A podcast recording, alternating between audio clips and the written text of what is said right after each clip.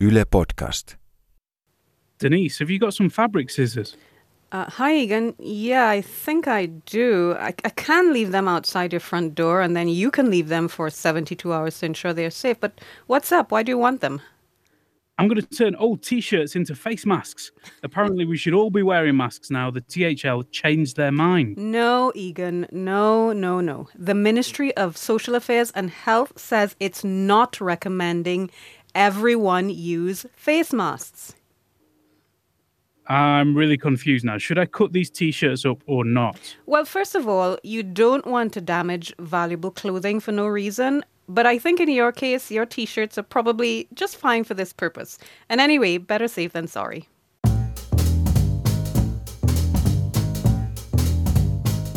You're listening to All Points North, where we take a look at the stories behind the headlines.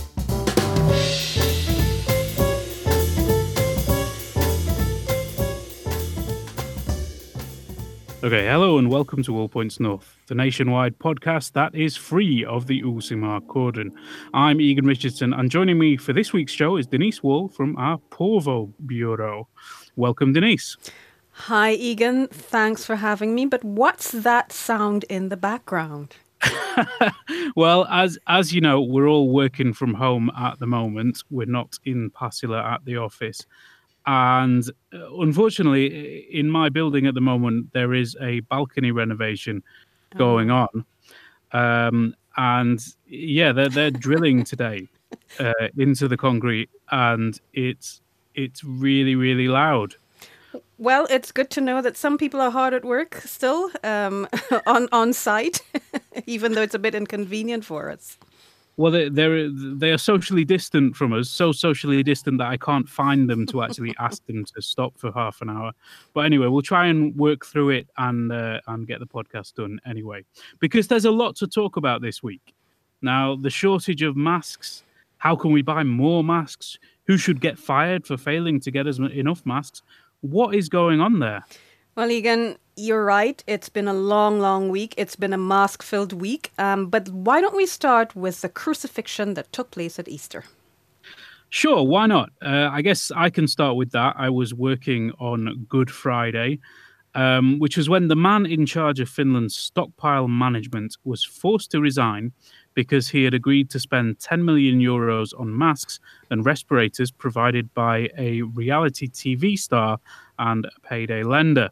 Few of the masks were provided, and those that did arrive were tested and found to be not good enough to use in hospitals.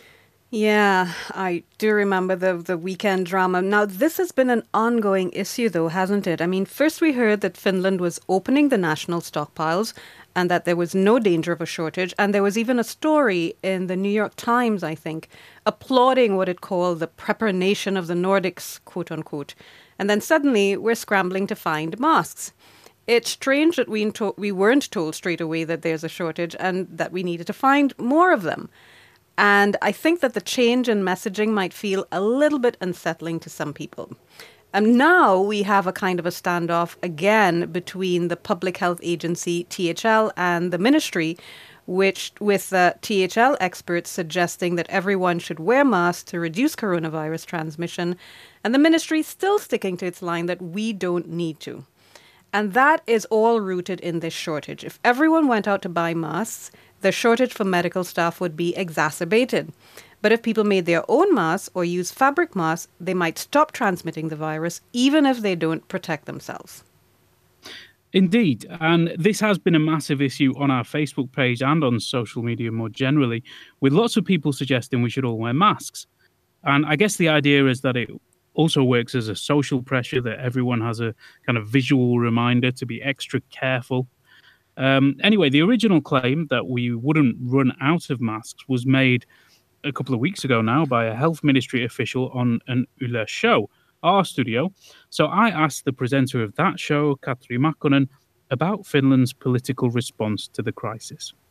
Katri Makkonen um, from Yle's A-Studio program, you brought a revelation from, from the government on your program earlier in the crisis about Finland apparently not needing any masks, not having a shortage of masks, which turned out to be not quite true. What, what's gone wrong there? Well, I think it was um, uh, the, the the lady, the high government official who was on my program, had probably chosen the long long line of communications. She maybe thought that it's better to say that we will not have a shortage of masks. When uh, well, I think in a in a situation of crisis, it's always better to tell the truth. And the truth was that um, we have masks at the moment, but we are uh, actually uh, opening up our national stockpiles because the masks were running very low all over the country, and that people should be very, very, very careful about using the masks because there will not be plenty of them. Uh, as it turned out, uh, Finland was in uh, a lot of trouble uh, trying to acquire more masks, and um, and that's what she didn't tell. Um, actually, Finland had already been uh, trying to acquire more masks uh, since February, had not gotten them. And as we now know, the masks that were uh, shipped from China last week were very, um, very, very low quality. They were actually acquired by the National Emergency Supply Agency through some very dubious characters. There's now actually an, an uh, a criminal investigation going on and so forth. So that's been, I think, the biggest public crisis that we've had during this um, this uh, Corona crisis. But we also know that, for example, uh, Germany has had similar kinds of problems. They've been uh, they were about to acquire masks through uh, some kind of a criminal organization. So I mean, because the the uh, international markets are very very uh, well, everybody's trying to buy masks and nobody's actually nobody knows what they're getting. Sorry for this long answer, and I didn't know if I actually answered your question. But obviously, now there's like a mask crisis number two because the director general of the Finnish Institute for Health and Welfare has said, as his own personal opinion, that every Finn should use masks and we should be making our own. And now the Ministry of Social Affairs and Health is saying that it is only his personal thinking, that it's not the official line. So I think at the moment, Finns really don't know if we should wear masks or if we shouldn't. So it sounds like the officials are struggling to communicate their ideas and their, their messages. Uh, what about the politicians? What do you make of the Prime Minister, Sanna Marin? Well, when this um, public debate on on why the government officials said that we have enough masks. When this started, then the minister, um, the other minister of, of, of the Ministry of Social Affairs and Health, actually uh, started criticizing um, uh, the regions that they had not enough stockpile, that it was not the fault of, of, of the government. And then Prime Minister Sanna Marin also criticized um, the local officials. And um, well, I don't know if if the prime minister should have actually at that moment rather have said that okay, let's stop bickering and let's just uh, see that we can acquire masks. But that was already last week, and the days are going so fast that I don't think that no that you know no nobody's talking about that anymore. But last week it was big, and the the mayors of the biggest cities were very very annoyed uh, with prime minister because she was starting to uh, criticize them when the the mayor said that they actually had enough stockpile and the problem was just that the the amounts uh, used at the moment were so big that nobody could have been prepared and that actually the government wasn't prepared because uh, the national emergency supply agency didn't know how to acquire more masks and the uh, well it was commonly thought that it is their duty to be able to acquire them. So there was a bit of a, a public debate and even a public quarrel going on about about that.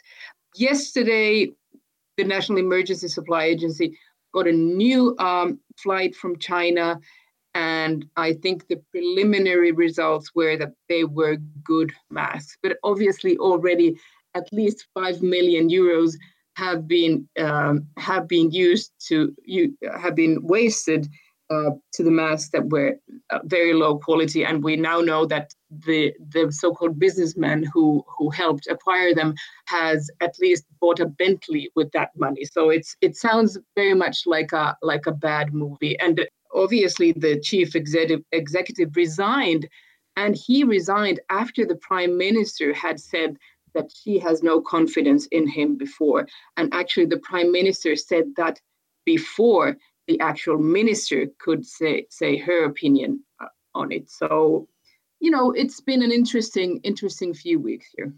So it is really difficult to find masks, and that's going to be an ongoing issue over the coming weeks, I'm sure. But this week there's been another big story as well. The isolation of Uusimaa is over. And this was a historic decision to close the borders of Finland's biggest region because there were more coronavirus infections here than elsewhere in Finland. But this week, the restriction was lifted earlier than expected after the government received legal advice. So, Denise, are you heading off to the countryside?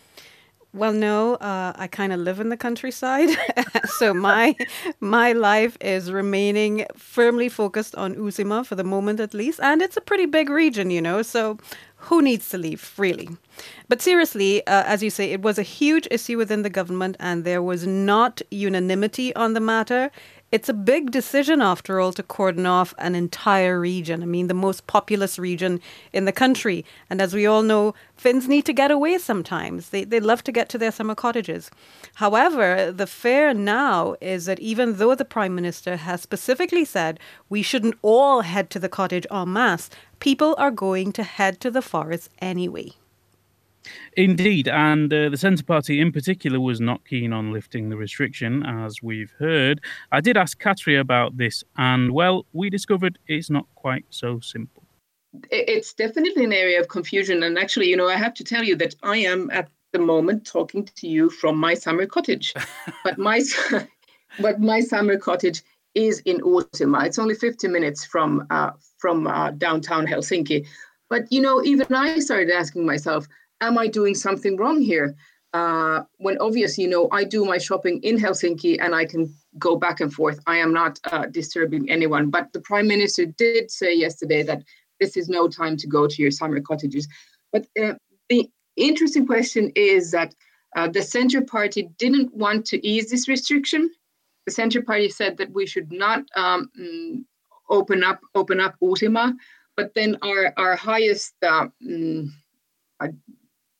um, well, for example, the Chancellor of Justice said that there is no um, there is no legal basis anymore to keep it closed, and that's according to our constitution. And obviously, you know, uh, the constitution is something that we really, really have to have to um, apply to because it's it's the whole basis of our of our democracy. And I think the number one thing here is to really um, um, um respect our democracy. So there was a there was a long debate uh, between especially the the uh, the Centre Party and the rest of the government uh, about if it if the restrictions could be eased. But obviously, the Centre Party has now said that because um, because this Chancellor of Justice said that it is not possible to keep the restriction anymore, yes, we can open open Uusimaa. But uh, I mean, um, if we look at our health situation, the corona situation, that has not changed. Still, the majority, the vast majority of people who are sick and who are hospitalized are in Uusimaa.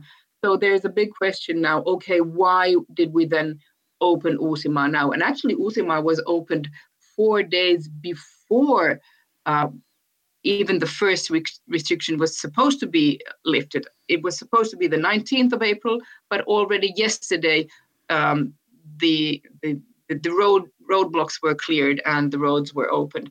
And now a lot of Finns are asking themselves, can I go to my to my summer cottage where you you know Egan and um, and probably most of the listeners know that a lot of Finns have summer cottages and at the moment it would be fantastic to go to the summer cottage because then you don't really have to be in contact with anyone. For example, my parents who are over 70 are in the cottage next door and they've been here for over a month. They get their groceries delivered and they have not met anyone. So it's very safe for them to be here and they get exercise.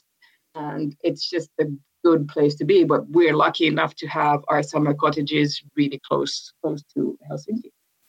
It's a complicated message and a complicated situation. Um, thank you, Katri. Uh, really appreciate this chat. And um, yeah, stay safe uh, in your cottage. Thank you. You too, wherever you are, Egan. All right. Thanks, Katri. And that was Katri Makkonen, a presenter on Yle's A-Studio program.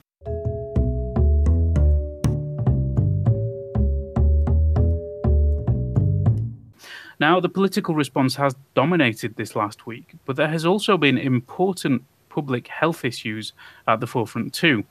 One of those was the high rate of infection among the Somali community in Helsinki. Now, Denise, you followed the story this week. What's it all about? Yes, indeed, I did, Egan. And uh, what happened was that Helsinki Mayor Jan Vapaavuori said on Tuesday, I think, that there was an especially high rate of infection among Somali communities in the city. And he asked people to take extra care to try and stop the spread of the virus. And the numbers really are quite striking. So, uh, according to the findings, 1.8% of Somali speakers in the capital have tested positive for coronavirus, compared to a figure of 0.2% for the city as a whole. Why are the numbers so high? Well, there are a number of reasons, but one of the things I did was to speak with City Councillor Suldaan Said Ahmed. He's a Left Alliance councillor. And he told me that essentially it boils down in part to a class issue.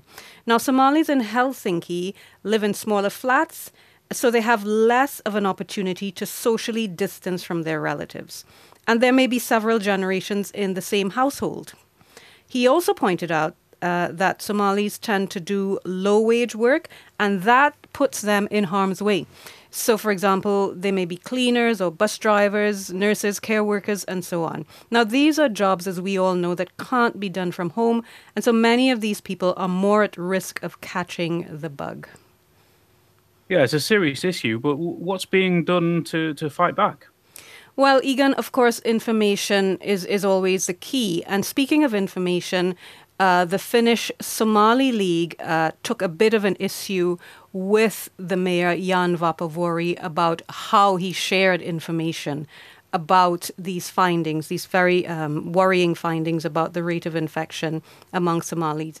One of the things they pointed out is that they would have liked consultation within the community, or rather between the community and city officials before they went public with these kinds of findings. And they're also pointing out something that's very important when we talk about the numbers, which is the fact that the number of Somali background people in the Helsinki region is 11,000. So, of course, if you have 200 cases out of 11,000, that's a pretty high percentage if you compare 2,000 cases out of the more than 600,000 people who actually live in the Helsinki area. So, they're saying that, you know, it's really important to to give proper context to these numbers Otherwise, what could happen is what they're fearing is that the Somali community may be targeted. So, yes, um, information is important, and the city is making health advisories available in Somali. And Yle is also offering daily news bulletins in Somali at yle.fi forward slash corona info. So please, Egan, do check those links out and, and pass them on as well. I certainly will. Um, and just on that note, I, I would um, uh, mention that it was strange that the city of Helsinki's press release did not have a Somali voice in there. There were quotes from um, city officials, but nobody from a Somali background. Indeed, and uh, that's that's that's the point that the, the Somali League is making. Yeah. Um, so we've also covered several other stories this week. Uh, lockdown boozing was one topic. Now we know that fin- Finnish has uh, is possibly unique among world languages in having a word for sitting at home in your underwear drinking. Um, are Finns taking this opportunity to do more of that at the moment, or or have they decided that's a bit boring? They're well, thinking less. I think the short answer to your question is we don't actually know. And here's a, here's the long answer. It all depends on whom you ask. So Yle did a poll last week that seemed to suggest very little change in drinking habits. I think the numbers were like 77% of people said they were drinking pretty much the same as before coronavirus hit. uh, the world and the country. But then the state owned hard liquor retailer Alko reported a 10% rise in sales in March. And analysts are saying that that's because restaurants and ferries and other sources of, of uh, alcohol were pretty much inaccessible because of these emergency measures. So we don't know, but I guess we'll get a clearer picture as the situation uh, progresses. Yeah, we have to wait a little bit for the stats on all of this stuff. That's right. Um, in other big developments over the past week, we saw Finland send a not too subtle message by announcing an increase in funding for the WHO. That's the World Health Organization. Now, that came on the heels of US President Donald Trump blaming the WHO for letting the coronavirus situation get out of hand. He then said he would pull funding for the international organization. Of course, Finland's additional 1 million euros on top of a similar amount pales in comparison to the $400 million that the US handed over last year. But as they say, it's the thought that counts. That's right, Egan. Um, let's see if the US is paying any attention at all to little Finland's 1 million euros. And speaking of thoughts, I know that many people's thoughts were with one of Finland's former presidents. Uh, that's Martti Ahtisaari and his wife, Eva. They're both said to be recovering from COVID 19. Um, both of them tested positive for the disease late last month. And although their age, they're both over 80, puts them at serious risk from the virus, they seem to be pulling through. So, good news. That's great news. Good for them.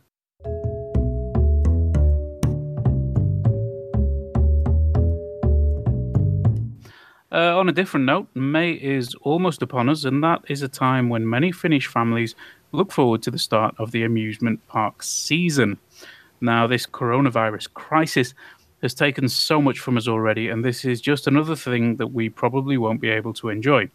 That's because many major parks say they likely won't be opening in the weeks ahead, given the restrictions on large gatherings.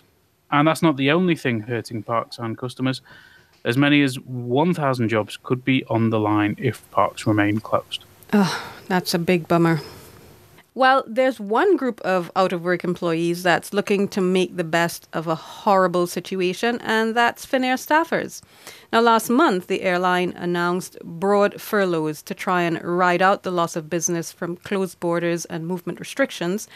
But many of those employees who've been temporarily laid off are now looking to work in the healthcare sector. And the reports are that because many cabin crew, for example, have a background in, in first, first aid and healthcare, private healthcare firms are snapping them up for short term duty until they can return to work. Now that's taking lemons and making lemonade, isn't it, Egan? It very much is. And speaking of produce, uh, one worry as we head into the summer is the harvest. Who's going to gather the strawberries, the potatoes, the cabbages, and other produce from the fields? Now, usually this is done by migrant workers moving to Finland for the season, but this year travel is much more difficult than usual. Now, there have been a number of initiatives on this front, and this week it was announced that the Agriculture Ministry has a list of 1,500 workers from abroad who should be allowed into the country if they can get here. Now, we've already seen adjustments to immigration legislation to allow people to change jobs, even if their work permit is tied to one employer, and an Instagram campaign to try and tempt people into the fields. Hmm. Wow. Instagram campaign. That's new.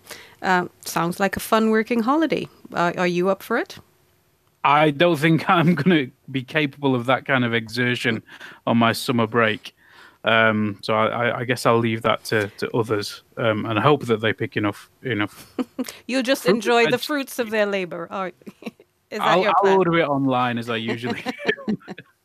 and on that note, I think we have to say goodbye for another week. Thanks to Denise Wall, my co-presenter this week, our producer Priya Ramachandran D'Souza, and our audio engineer Pekka Nissu.